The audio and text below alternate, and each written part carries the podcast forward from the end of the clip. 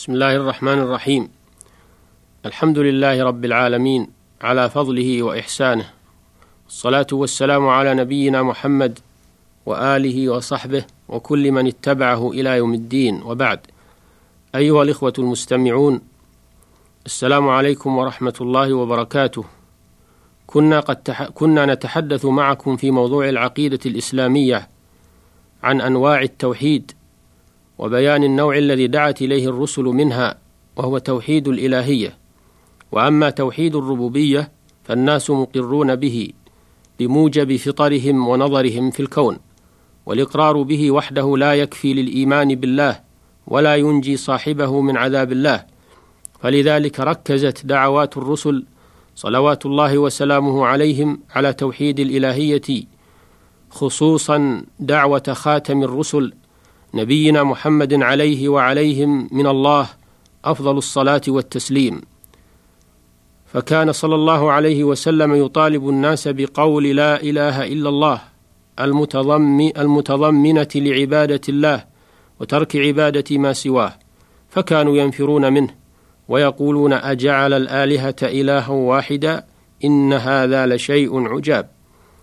وحاولوا مع الرسول صلى الله عليه وسلم أن يترك هذه الدعوة ويخلي بينهم وبين عبادة الأصنام وبذلوا في ذلك معه كل الوسائل بالترغيب تارة وبالترهيب تارة وهو عليه الصلاة والسلام يقول والله لو وضعوا الشمس بيميني والقمر بشمالي على أن أترك هذا الأمر لن أتركه حتى يظهره الله أو أهلك دونه وكانت آيات الله تتنزل عليه بالدعوة إلى هذا التوحيد والرد على شبهات المشركين وإقامة البراهين على بطلان ما هم عليه وقد تنوعت أساليب القرآن في الدعوة إلى توحيد الإلهية.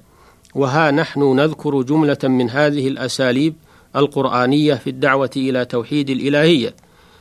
فمن ذلك أمره سبحانه بعبادته وترك عبادة ما سواه. كما في قوله تعالى واعبدوا الله ولا تشركوا به شيئا وقوله يا أيها الناس اعبدوا ربكم الذي خلقكم والذين من قبلكم إلى قوله فلا تجعلوا لله أندادا وأنتم تعلمون. ومنها إخباره سبحانه أنه خلق الخلق لعبادته كما في قوله تعالى وما خلقت الجن والإنس إلا ليعبدون. ومنها إخباره سبحانه أنه أرسل جميع الرسل بالدعوة إلى عبادته والنهي عن عبادة ما سواه كقوله تعالى ولقد بعثنا في كل أمة رسولا أن اعبدوا الله واجتنبوا الطاغوت ومنها, ومنها الاستدلال على توحيد الإلهية بانفراده بالربوبية والخلق والتدبير كما في قوله سبحانه يا أيها الناس اعبدوا ربكم الذي خلقكم والذين من قبلكم وقوله لا تسجدوا للشمس ولا للقمر واسجدوا لله الذي خلقهن إن كنتم إياه تعبدون. وقوله أفمن يخلق كمن لا يخلق. ومنها الاستدلال على وجوب عبادته سبحانه بانفراده بصفات الكمال وانتفاء ذلك عن آلهة المشركين. كما في قوله تعالى فاعبده واصطبر لعبادته هل تعلم له سميا؟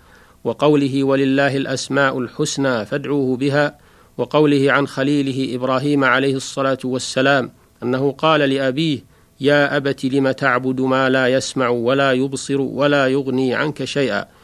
وقوله تعالى إن تدعوهم لا يسمعوا دعاءكم. وقوله تعالى واتخذ قوم موسى من بعده من حليهم عجلا جسدا له خوار. ألم يروا أنه لا يكلمهم ولا يهديهم سبيلا؟ ومنها تعجيزه لآلهة المشركين كقوله تعالى أيشركون ما لا يخلق شيئا وهم يخلقون ولا يستطيعون لهم نصرا ولا أنفسهم ينصرون. وقوله تعالى قل ادعوا الذين زعمتم من دونه فلا يملكون كشف الضر عنكم ولا تحويلا. قوله تعالى ويعبدون من دون الله ما لا يملك لهم رزقا من السماوات والأرض شيئا ولا يستطيعون.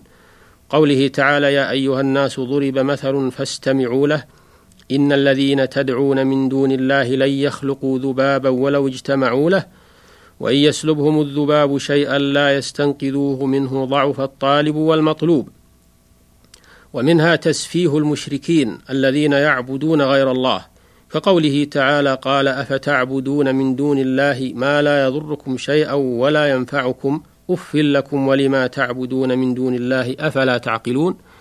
قوله تعالى ومن أضل ممن يدعو من دون الله من لا يستجيب له إلى يوم القيامة وهم عن دعائهم غافلون.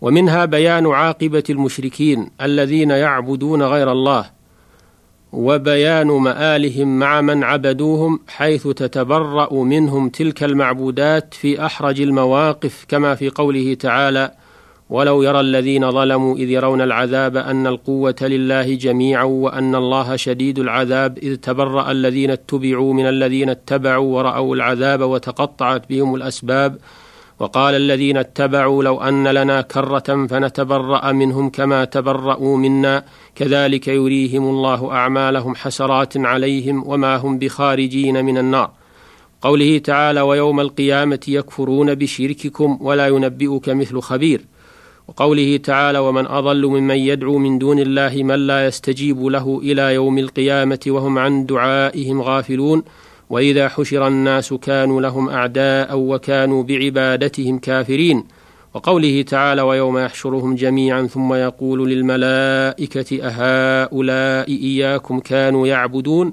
قالوا سبحانك أنت ولينا من دونهم بل كانوا يعبدون الجن أكثرهم بهم مؤمنون وقوله تعالى وقوله تعالى إذ قال الله يا عيسى ابن مريم وإذ قال الله يا عيسى ابن مريم أأنت قلت للناس اتخذوني وأمي إلهين من دون الله؟ قال سبحانك ما يكون لي أن أقول ما ليس لي بحق. ومنها رده سبحانه على المشركين في اتخاذهم الوسائط بينهم وبينه بأن الشفاعة ملك له سبحانه لا تطلب إلا منه.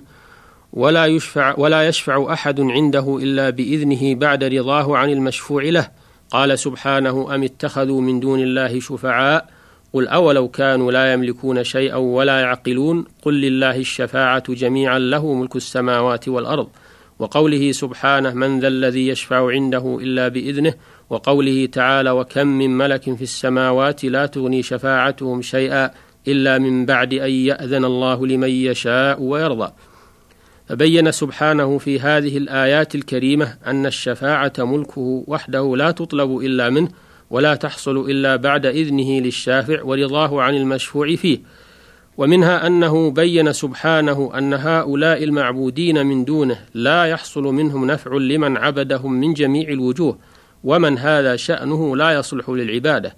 كما في قوله تعالى قل ادعوا الذين زعمتم من دون الله لا يملكون مثقال ذرة في السماوات ولا في الأرض وما لهم فيهما من شرك وما له منهم من ظهير ولا تنفع الشفاعة إلا لمن أذن له. ومنها أنه سبحانه ضرب أمثلة كثيرة في القرآن يتضح بها بطلان الشرك ومن ذلك قوله سبحانه وتعالى: ومن يشرك بالله فكأنما خر من السماء فتخطفه الطير أو تهوي به الريح في مكان سحيق.